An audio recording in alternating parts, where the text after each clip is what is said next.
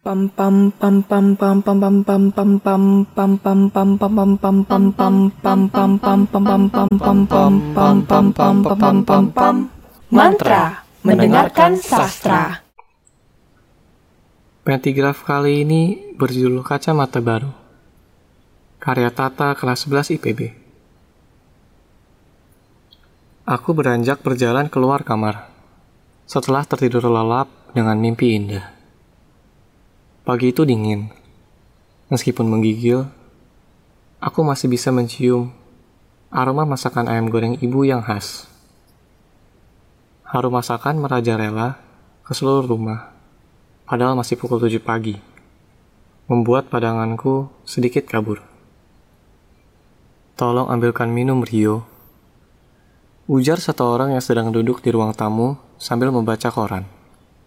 Pandanganku masih kabur namun, kakiku masih menuntunku untuk mengambil segelas air putih di dapur dan menaruhnya di atas meja tamu seperti kewajibanku sebagai anak sulung laki-laki.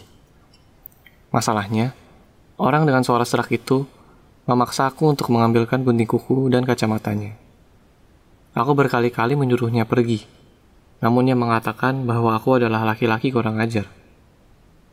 Aku sedikit kesal, sampai aku mengadu ke ibuku dengan suara lemah karena masih baru bangun tidur. Ibu, itu siapa di ruang tamu? Baru bangun sudah suruh-suruh Rio saja. Ujarku ke ibu yang masih memasak ayam goreng. Ibu melihatku dengan heran. Lalu tangannya melepaskan sodet dan memukul bokongku dengan kesal. Itu kan ayah.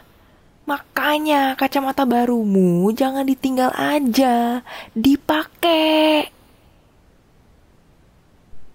Pentigraf atau cerpen tiga paragraf kali ini berjudul Kalung. Karya Akiko Natania Chandra dari kelas 11 IPB. Kalung. Aku adalah seorang kolektor. Kebiasaanku untuk mengoleksi barang ini sudah bermula sejak aku masih seorang murid di bangku SMA mulai dari barang-barang yang sangat simple seperti perangko, sepatu, hingga barang-barang langka seperti perhiasan, batu-batu yang indah, bahkan sampai hewan yang sangat kusuka. Biasanya, beberapa perhiasan itu kupasangkan sebagai pemanis pada bajuku.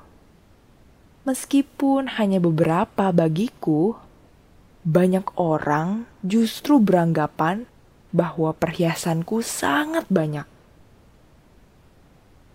Hmm, kalau dilihat berdasarkan kacamata orang lain, aku memang terlihat sedikit berbeda dengan lainnya karena pakaianku. Setiap kali aku berjalan di trotoar pusat kota, pasti ada setidaknya 20 pasang mata yang memicingkan matanya untuk melihatku. Pernak-pernik yang dipakai memang mahal, ya karena edisi terbatas. Tidak apa-apa, berbeda itu unik. Aku suka perhatian itu. Niatku berhasil. Aneh sekali. Bukan bagus. Ia justru terlihat menyeramkan menurutku. Kata seorang pejalan kaki kepada temannya. Indah. Sedikit aneh buat mereka. Ya, itu hanya anggapan mereka, bukan? Kataku dalam hati untuk meneguhkan diri. Kemarin siang, aku mempersiapkan diri untuk berangkat ke sebuah toko baju di pusat kota. Seperti biasa, aku pasti menghabiskan cukup banyak waktu untuk mendapatkan pasangan antara pakaian dan perhiasan yang cocok dan menawan dari koleksiku. Aku masuk ke ruangan khusus kalung-kalung ajaibku. Cantik, eksotis, natural, dan yang paling penting, memberikan ilusi yang sangat hidup. Setengah jam kuhabiskan hanya untuk mencari kalung kesayanganku yang bercorak warna kuning dan putih. Kalung ajaib itu dengan mandiri menghampiriku dan mengalungkan dirinya di leherku. Memberikan pelukan terhangat karena ia tahu bahwa aku selalu terpanah dengan kecantikannya.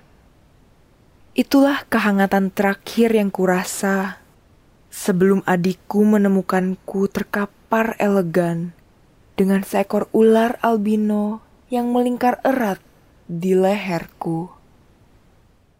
Terima, kasih, sudah mendengarkan podcast podcast mantra. mantra. Kumpulan sastra menanti di episode selanjutnya. Sampai jumpa. Jangan kangen ya.